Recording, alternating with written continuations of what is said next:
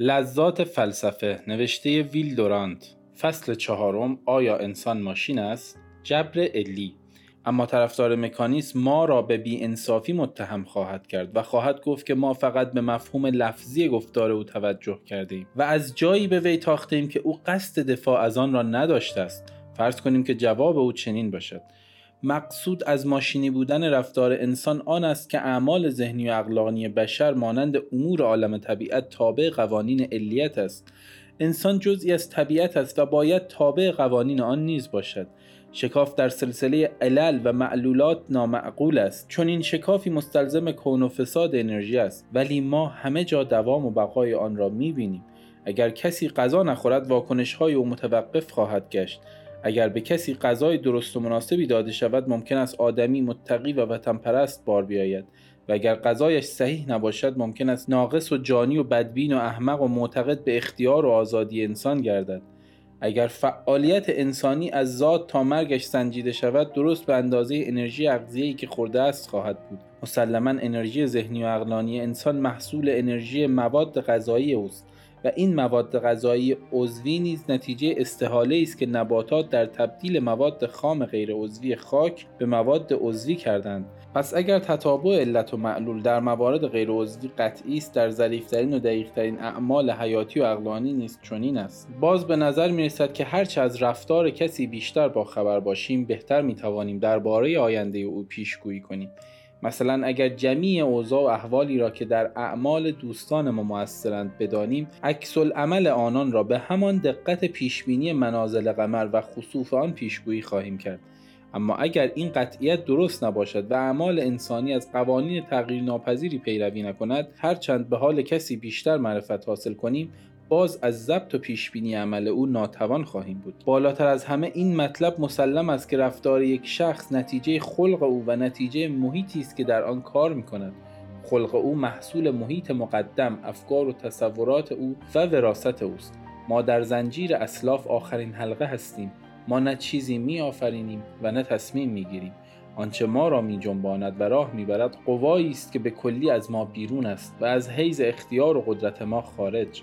آنچه اختیار مینامید وهم است و ترکیبی از قوای مسبب. مردم میپندارند که آزادند زیرا اراده و میل خود را حس می کنند اما از علل اراده و میل آگاه نیستند.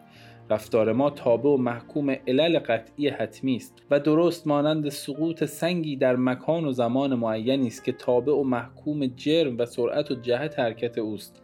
به این معنی انسان ماشین است.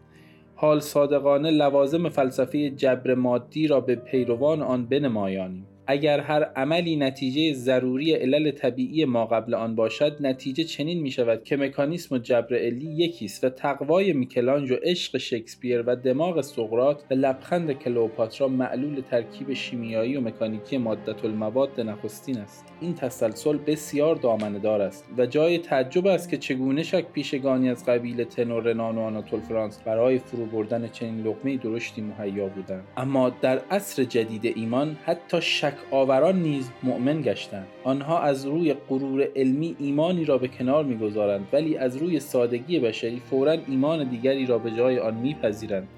پیروان مکانیسم هرگز نمی‌دانند که چه زود باوری ساده لوحانه زیر شک موضوعی آنها نهفته است. مورخان از اینکه این مادت المواد قولاسا که علت العلل همه چیز است چرا در گلوی ایمان گیر نکرده است تعجب خواهند کرد و آن را جزو معجزات خواهند آورد. چه نیروی سهرامیزی مسبب شده است که از یک نسل پیش مقولات ناپایدار فیزیک را قوانین حیات و نمونه های زندگی خود دانسته در واقع چه کسی از ما ماشین بودن خود را معترف است؟ و اعمال و رفتار خود را بر این پایه می نهد. این ادعا ظاهری است و در زیر آن حس و عقل را هم فائل هم منفعل می و خود را نهانی در عین جزر و مد قوای طبیعی مرکز خلاق عالم می شناسیم. چگونه تنوع وسیع و باربر حیات و تجارب و صور بی پایان آن و هوش جاویدان و قدرت استحاله و تسلط آن را بر زمین با اصطلاحات مکانیسم و جبر علمی می‌توان صادقانه توجیه کرد. عقیده جبر علی امروز ناشی از تصوری است که لاک از ذهن انسانی داشت و آن را به مسابه لوحی صاف می‌دانست که محسوسات بر روی آن نوشته می‌شوند. یا همچون مومی نرم است که عوامل خارجی آن را به میل خود به صور گوناگون در میآورد. اما روانشناسی امروز به کلی امر دیگری است. در اعماق روح انسان میل که ماهیت اصلی انسان است نهفته است. ما می توانیم تأثیر فعالیت صورتبخش این میل را مورد به مورد و به هزاران شکل در محسوسات و مدرکات و تخیلات و خاطرات خود ببینیم. حیات گرسنگی بیپایان خود را به دوایی و استعدادهای خاص تقسیم کرده است. و همین امر است که اعمال و رفتار و وجهه نظر ما را معین می کند محرکات بیشماری هست که بیهوده می‌خواهند از هستی خود ما را بیاگاهانند. در عالم پهناور ماده امور زیادی است که ما از آن بیخبریم زیرا به درد ما نمی‌خورند. ما فقط محسوساتی را برمیگزینیم که به آن احتیاج داریم و گوش شنوایی به هزاران امر دیگر که مورد نیاز ما نیستند نداریم. ممکن است که گاهی به اموری متوجه کردیم که به نظر ما بیمعنی آیند اما ناگهان مقصد و قایت خود را که ذهن ما سرشار از آن است در حسه آن کشف می‌کنیم و آنگاه در میابیم که چرا به آن متوجه شده ایم همین مقاصد و قایات است که محسوسات را به مدرکات و تصورات بدل می سازد. به ما دستور می دهند که جمع ببندیم. ناگهان دستگاه ذهنی جمع به کار می افتد و بیدرنگ محرک و جواب در تداعی می آیند و با شنیدن هفت به اضافه هفت پاسخ می دهیم چهارده. اما اگر حاصل ضرب هفت و هفت را بخواهند جواب 49 خواهد بود. در صورتی که محسوس در دو حالت جمع و ضرب همان هفت و هفت است. پس آنچه موجب تداعی معانی و پاسخها مقصد و قایت است نه تجدد و تکرار و روشنی. ما در برابر محرکات فعال و انتخابگریم نه منفعل و زبون. آن قدرت ابداع و اختراعی که کارخانه را پر از ماشینالات می‌سازد خود بهترین نشانه است. بر تشابه ذهن مبتکر با ماشینی که آفریننده آن است. در این انتباق و سازگاری فعال ذهن ما چنان اعمال شگفتانگیزی می کند که مکانیکی دانستن آن را سخت دشوار می سازد از این قبیل از تحلیل کل به اجزا و ترکیب کل از اجزا و تبدیل تصورات به مدرکات و تلفیق آنها در استدلال توجه به قایات و سنجش ارزشها و تصور نتایج و ابداع طرق و وسایل برای امیال باطنی ما آثار و نتایج واکنش های گذشته را به یاد میآوریم. و در اوضاع و احوال نو نظایر آنها را پیدا کرده در پرتو مقاصد و قایات خیش درباره آنها حکم می‌کنیم. شناخت یعنی به خاطر داشتن نتایج صور مختلف یک عمل. هرچه شناخت بیشتر باشد پیشبینی بهتر. و هرچه پیشبینی بهتر اختیار و آزادی وسیعتر تأمل و تدبیر پایه است برای بیان واکنش های متصور. از راه حافظ و تخیل و استدلال واکنش های نامناسب را دور میریزیم و قایت و مقصد خود را تا اندازه‌ای به موفقیت نزدیک می‌کنیم. آزادی و اختیار نیز مانند استدلال عکس است از روی تأمل و تدبر که بالاخره به پاسخی کلی منتهی میگردد. اگر وضع دشواری پیش آید هرچه با تأمل و تعنی دوایی و اسباب مربوطه را فراخوانیم و از راه تخیل این دوایی جزئی را به هم بیامیزیم و واکنشی را که مبین کمال و بلوغ ما باشد به دست آوریم دلیل بیشتری بر قدرت اختیار و آزادی ما خواهد. مکانیسم امری ثانوی و طبعی است. آنچه اصلی و عمده و مستقیم است و می‌تواند فلسفه صحیح و عملی زندگی ما باشد این است که هر عضوی به نسبت انعطاف پذیری ساختمان آن مرکز قوه است که از نوع هدایت و رهبری می شود و تا اندازه دارای ابتکار ارادی است. حیات خالق است نه به آن معنی که چیزی از عدم می آفریند بلکه به آن معنی است که انرژی خاص فیض بخش خود را به قوایی که از خارج می آید منظم می سازد معنی آزادی اراده آن است که حیات یعنی قالب خارجی اراده جهان خارج را به شکل دیگری درآورد. برای این مقصود یعنی تأثیر در عالم خارج حیات مکانیک و ریاضیات را ابداع کرده است. حیات هنگامی می‌تواند راه خود را بپیماید که این مخلوقات ذهنی او گستاخانه به کمک اراده در تکاپو افتند و با اصطلاحات و عباراتی که ساخته خود حیات است در فهم آن بکوشد. آیا این مفهومی که از آزادی به دست داری می‌تواند در برابر حملات جبریون مقاومت کند؟ اگر جبری در فن خود ماهر باشد خواهد گفت که اراده لفظ مجردی است و به عمد این نکته را فراموش خواهد کرد که قوه نیز لفظ مجردی بیش نیست. در جواب او باید گفت که مقصود ما از اراده امری مجرد نیست بلکه آن خصیصه جوشان و خروشان و پیشرونده خود حیات است. اما اینکه حیات خود چیست؟ مطلبی است که پیشتر از آن سخن گفتیم.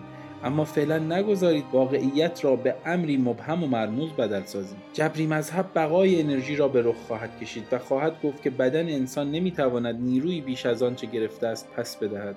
اما فراموش می کند که حیات نفس انرژی است و قوا و موادی را که می‌گیرد به قصد تسلط بر محیط به ترکیبهای مختلف در میآورد و گاهی نیز موفق می شود ممکن است مقدار عمل انسان در کمیت از آنچه از راه حس داخل شده است بیشتر نباشد.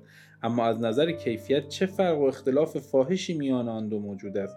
این قدرت استحاله حیات عالی ترین انرژی است که می‌شناسیم و علم ما بدان از هر انرژی دیگر نزدیکتر و قطعیتر است. همین انرژی است که منبع و قایت آزادی حقیر ماست. جبری مذهب خواهد گفت چون همواره غلبه با عامل قویتر است پس آزادی معنی ندارد. ولی سخن اون لفاظی پوچی است زیرا قویتر بودن یعنی غالب بودن و عامل غالب از عامل مغلوب قویتر است.